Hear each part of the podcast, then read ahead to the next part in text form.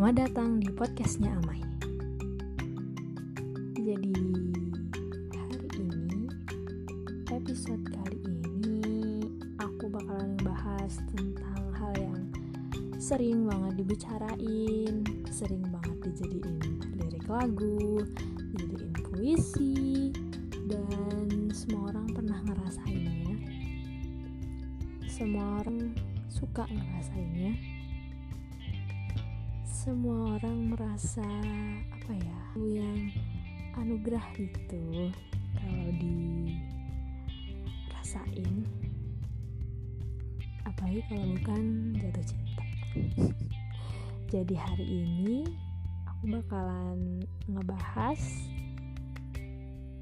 apa itu jatuh cinta dilihat dari sudut pandang sains jadi gimana sih sebenarnya kita tuh bisa jatuh cinta? Dan apa aja sih yang terlibat di otak kita saat kita ngerasain yang namanya jatuh cinta? Menurut Dr. Helen Fisher, ada tiga kategori yang dibagi atau yang dipisah berdasarkan hormon jadi jatuh cinta tuh bakalan dibagi tiga kategori gitu. Yang pertama nafsu. Nafsu ini um, dipicu oleh hormon testosteron dan estrogen. Yang kedua ada daya tarik yang dipicu oleh hormon dopamin dan norepinefrin serta serotonin. Yang terakhir ada keterikatan yang hormon yang bekerja itu ada oksitosin dan vasopresin. Kita bahas yang pertama dulu, yang nafsu. Yang gimana sih caranya ngebedain cinta sama nafsu? Ya ini sebenarnya nafsu itu juga salah satu um, apa ya bagian dari jatuh cinta itu sendiri karena karena ya pasti ada lah rasa kayak gitu ya gak sih? Jadi kan jatuh cinta tuh intinya apa sih? Intinya kan untuk ya akhirnya untuk berkembang biak kan? Ya meskipun banyak orang yang udah menikah terus memutuskan untuk tidak apa ya tidak merencanakan kehamilan ataupun keturunan cuma kan itu hanya sepersekian persen dan sisanya pasti menginginkan turunan dong kan? Nah hormon testosteron ini meningkatkan libido yang mendorong orang untuk mengejar secara intens. Jadi kayak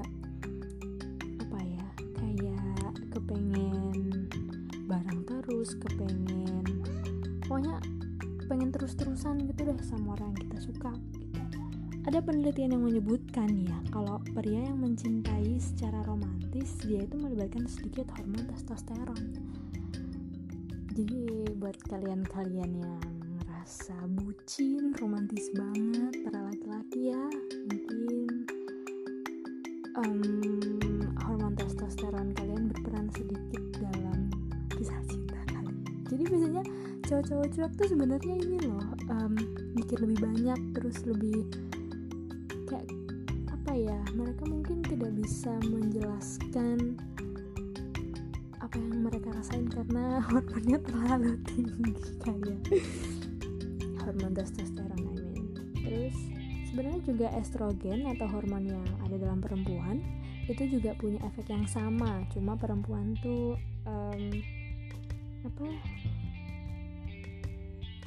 keinginan atau nafsunya tuh bisa ditahan gitu. Jadi pinter memendam gitu. Kalau cowok kan nggak nih gas gas gas aja nih. Probos kayak gitu ya kan. Kalau cewek tuh nggak bisa tahan tahan gitu.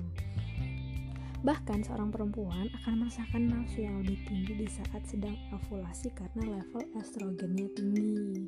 Nah buat kalian yang nggak tahu ovulasi ovulasi itu kayak masa subur gitu. Biasanya tuh um, 14 hari setelah hari menstruasi yang pertama. Kalau misalnya hmm, lebih tinggi nafsunya mungkin emang kadar estrogennya lebih tinggi kayak gitu. Sebenarnya tuh cewek katanya sih aku udah pernah denger ya kalau misalnya nafsu cewek itu itu sebenarnya lebih tinggi daripada laki-laki cuma mereka lebih ya itu pinter-pinter nahan aja gitu loh terus ya kita bahas yang um, faktor kedua yaitu daya tarik. Yang di um, yang dipengaruhi oleh tiga hormon. Ada hormon dopamin ada hormon norepinefrin dan hormon serotonin. Kita bahas yang dopamin dulu oke. Okay. Dopamin ini juga disebut dengan reward hormone senyawa yang dapat membuat pikiran kita tidak bisa lepas dari orang yang kita suka. Makanya kalau kita suka sama orang maka pikiran mulu lagi makan kepikiran, lagi belajar, aduh ngaku saya mah kepikiran, chat nggak dibalas bah kepikiran. Aku juga gitu. Sebagai apa lagi? pokoknya lagi apa aja dia udah sekelebat kepikiran gitu aja nah ini yang ber yang bekerja itu tuh ada hormon dopamin hormon kebahagiaan gitu. Jadi hormon dopamin ini dikeluarkan saat kita melakukan hal-hal yang terasa nikmat untuk diri kita seperti menghabiskan waktu dengan orang kita sayang atau um, apa ya memikirkan mungkin gitu. Jadi hal-hal yang menyenangkan deh pokoknya. Dan itu tuh sifatnya sifat atau rasa bahagianya tuh sama dengan orang yang mengonsumsi kokain loh. Kokain bayangin. Jadi kalian tuh ngapain sih harus makan-makan narkoba jatuh cinta aja tuh bisa bikin ngefly loh. Terus efeknya juga sama sama orang yang makan makanan manis dalam jumlah uh, disukai kayak gitu dalam jumlah banyak itu juga menghasilkan hormon dopamin atau hormon kebahagiaan kayak gitu. Terus hormon yang kedua ada norepinefrin. Jadi hormon ini memicu semangat dan euforia bahkan menyebabkan turunnya nafsu makan dan insomnia. Jadi kan ada tuh orang yang kalau jatuh cinta tuh kayak ada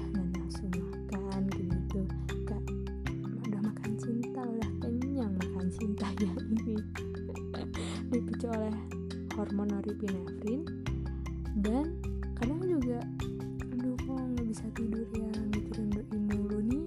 Mungkin hormon norepinefrin sama dopaminnya lagi kerja bareng-bareng makanya kalian bisa insomnia karena mikirin doi doang. Terus yang ketiga ada hormon serotonin. Tapi hormon serotonin ini tuh um, apa ya menurun gitu kalau misalnya lagi jatuh cinta gitu. Makanya tadi kan um, norepinefrinnya kan naik nah serotonin ini menurun gitu. Norepinefrin kan men menyebabkan turunnya nafsu makan. Nah serotonin ini kalau dia menurun dia um, juga turun nafsu makannya. Jadi dia yang mengendalikan nafsu makan. Kalau serotonin tinggi nafsu makannya tinggi. Kalau serotoninnya turun nafsu makannya turun kayak gitu terus yang terakhir ada keterikatan.